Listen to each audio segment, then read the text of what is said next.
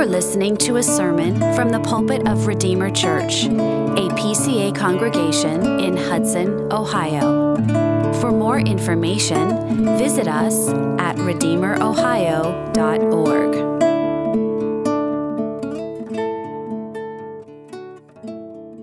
Well, tonight, if you would turn with me in your Bibles to the book of Job.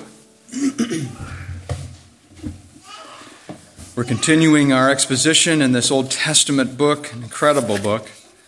And tonight we're going to be reading together chapter 4. You'll find this on page 418 of the Pew Bible. And we'll read verses 1 through 21.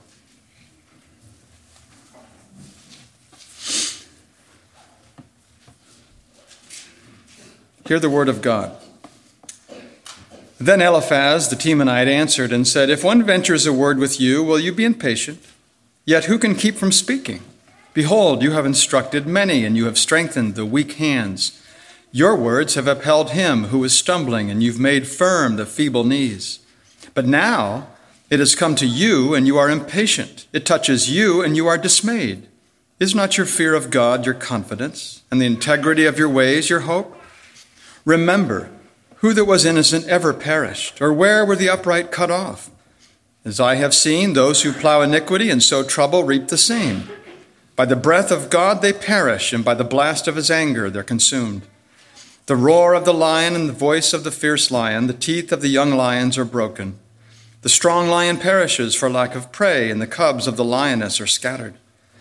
Now a word was brought to me stealthily. My ear received the whisper of it. Amid thoughts from visions of the night, when deep sleep falls on men, dread came upon me, and trembling which made all my bones shake. A spirit glided past my face, the hair of my flesh stood up. It stood still, but I could not discern its appearance. A form was before my eyes, there was silence, then I heard a voice. Can mortal man be in the right before God? Can a man be pure before his Maker? Even in his servants he puts no trust, and his angels he charges with error. How much more those who dwell in houses of clay, whose foundation is in the dust, who are crushed like the moth. Between morning and evening, they're beaten to pieces, they perish forever without anyone regarding it. Is not their tent cord plucked up within them? Do they not die, and that without wisdom? Well, last time we heard Job's doleful lament over the misery of his condition. He lost everything. He lost his children, his possessions, his health, even the support of his wife. And in the midst of her own despair, she had lost heart and told him to curse God and die. And yet Job did not sin with his lips, and it was a magnificent triumph of God's grace. His three friends came to sympathize with him, and they did not speak for seven days. They simply sat with him and tried to enter into his misery and his grief. But after a week of silence, Job opened his mouth and cursed the day of his birth. He's sitting on the ash heap, he's covered in grime and filled with confusion. As David Atkinson observes, Job is bereft and bewildered and in pain. With a heartfelt, emotion filled outburst, he expresses his deep sorrow. And so deep and extensive was his suffering that he wished he had never been born. Everything for him was wearisome. Life had no joy, no relish, no savor. And in his lament, he wondered outwardly why it was that he hadn't been stillborn. If God knew he was going to suffer like this, why not nip life in the bud? Job knows that God is sovereign. He acknowledges this trial was from him. Chapter 3 Why is light given to a man whose way is hidden, whom God has hedged in? You see, the atheist has nothing but chance to explain his own suffering. At least Job can ascribe his misery to the infinite and eternal God.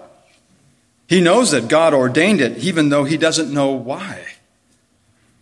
So, from chapter 4 all through chapter 27, we find three cycles of speeches. Each friend speaks and Job replies. And this cycle is repeated three times. The cycles are not perfectly symmetrical because Zophar says nothing in the third cycle. But Job's well meaning friends try to minister to him, but end up only exacerbating his confusion. Because you see, it is extremely difficult to minister to a depressed person. Nothing seems right. Everything is wrong. The world is under a cloud. Life has no purpose. It all seems so empty, and hope, if there is any, is but a flicker. Try to encourage a depressed person with biblical promises, and he thinks that you're criticizing his lack of faith. Try to urge the depressed person to some activity, and he believes that you're disapproving of his lifestyle. Try to boost the depressed person's morale, and he views it as a crack on his poor attitude. Nothing is right. Depression colors everything, and it's hard to know what to say to him. Because as Solomon observes, a crushed spirit dries up the bones. Such a person always looks on the dark side, and the effects even reach his physical being because it dries up the bones, it saps the energy, it eats away his strength, and it dampens his outlook. A crushed spirit is enveloped with the chilling fear that God has forgotten. The future looks dark and foreboding, and there is no comfort or consolation, and life seems like running in waist deep water, resistance at every step. And the moments are filled with sadness and apathy, and Job is on the brink of despair. So Eliphaz is the first to speak, and he seems to be the informal leader of the three friends. Having heard Job's outburst in chapter 3, Eliphaz can no longer remain silent. It's possible that this is the oldest and the wisest and the gentlest and even the most courtly or polite of the three men. He has a deep faith in God's transcendent holiness and a deep experience of God making himself known, according to Atkinson. And notice how he opens his speech by recognizing Job's true piety. This is a man that's instructed many and has strengthened weak hands and upheld stumbling. But now that Job is afflicted, Eliphaz accuses him of sinful impatience. And so he exhorts Job in the fear of God and tells him to follow the ways of integrity. And I think this counsel of Eliphaz is a little window on his shallow perspective. Those who fear God and walk uprightly do not suffer. They don't. They're blessed. So, the major premise for Eliphaz and his friends, as we'll find, is this statement Whatever one sows, that will he also reap. That's his theme. All things being equal, of course, you and I both know that that statement is true. There's going to be a harvest that we're going to reap. But in Eliphaz's thinking, there was no nuance, no room for mystery. He sees only a one to one correspondence between act and consequence. If your actions are righteous, you'll prosper. If your actions are unrighteous, you will suffer. The universe, according to him, is this tightly controlled, well ordered, ordered moral order. The godly prosper, the ungodly suffer. It's a very simplistic outlook, and it leaves no room for the purpose of God and the mystery of evil and the shrapnel of sin. Not everything we reap here arises from something we've sown. Even Job's horrific afflictions were not the result of his own sin. In a fallen world, God's people may suffer many tribulations. That doesn't mean that we've sinned, it means the world is cursed. For purposes known to him, God may allow his children to suffer and be afflicted. He might want to chastise us for former sins. He might want to expose the hidden strength of our corruption. Perhaps he wants to bring to light this deceitfulness of the heart or develop a closer dependence upon him. He has his purpose. He's just and he rewards virtue and he punishes wickedness, but True and perfect justice may oftentimes be delayed. God rules this world according to his wisdom and by his power, and he has his own purpose which is unfolding even as I speak. And sometimes the outworking of his plan seems contrary to justice. Wasn't it Asaph who said this? I was envious of the arrogant when I saw the prosperity of the wicked. Here was a faithful, conscientious Jew who struggled with the apparent incongruity of God's treatment of the righteous. It wasn't until he went to worship and discerned the ultimate end of things that he understood. Because that's where we find perfect justice.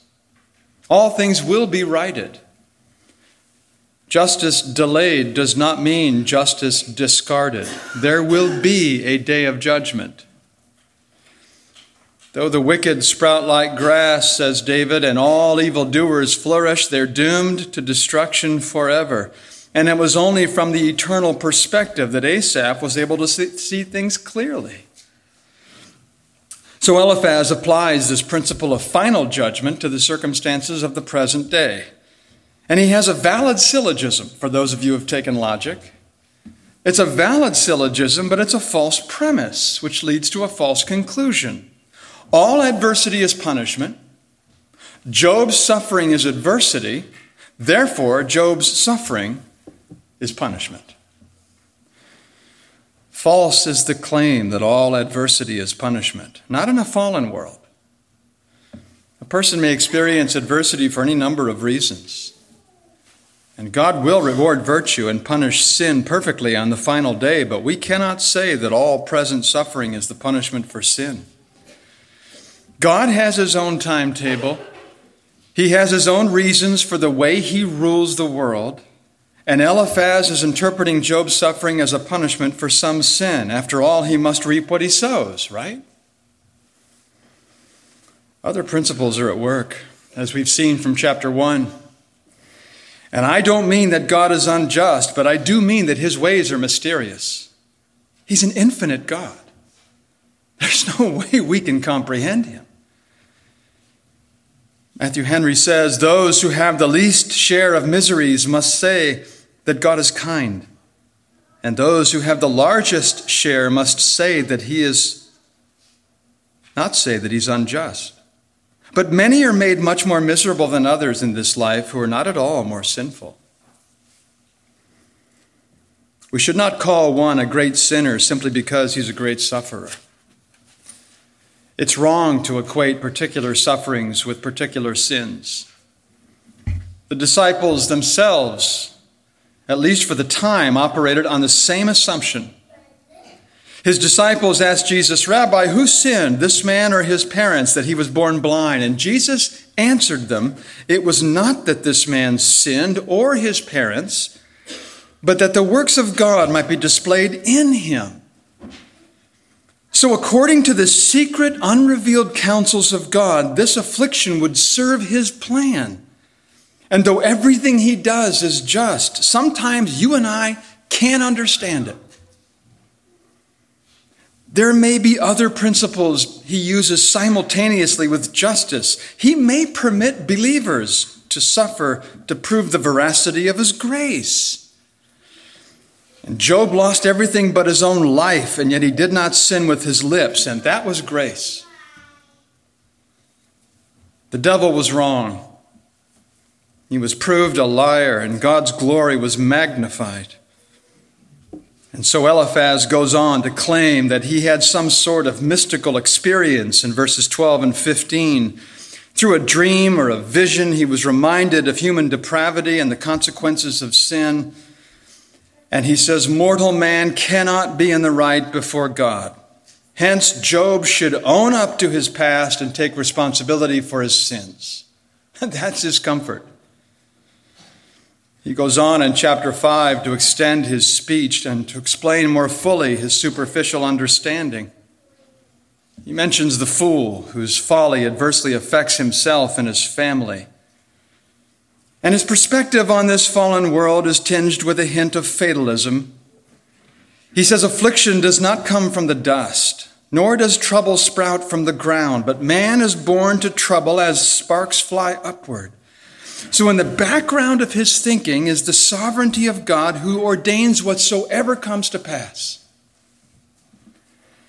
He raises up and he brings low and he makes well being and he creates calamity. So, Job, he says, I advise you to confess your sin and repent of your iniquity and turn to the Most High. God does things great and unsearchable, marvelous things without number. He frustrates the crafty, he thwarts the worldly wise, he saves the needy and the poor, and those whom God reproves are blessed. So don't despise discipline, Job. If you just submit, receive our counsel, you'll be better off for it.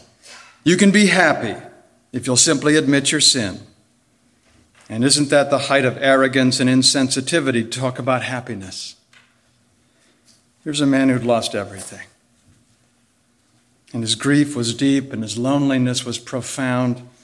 His ten children are dead, and can Eliphaz have any idea of his suffering?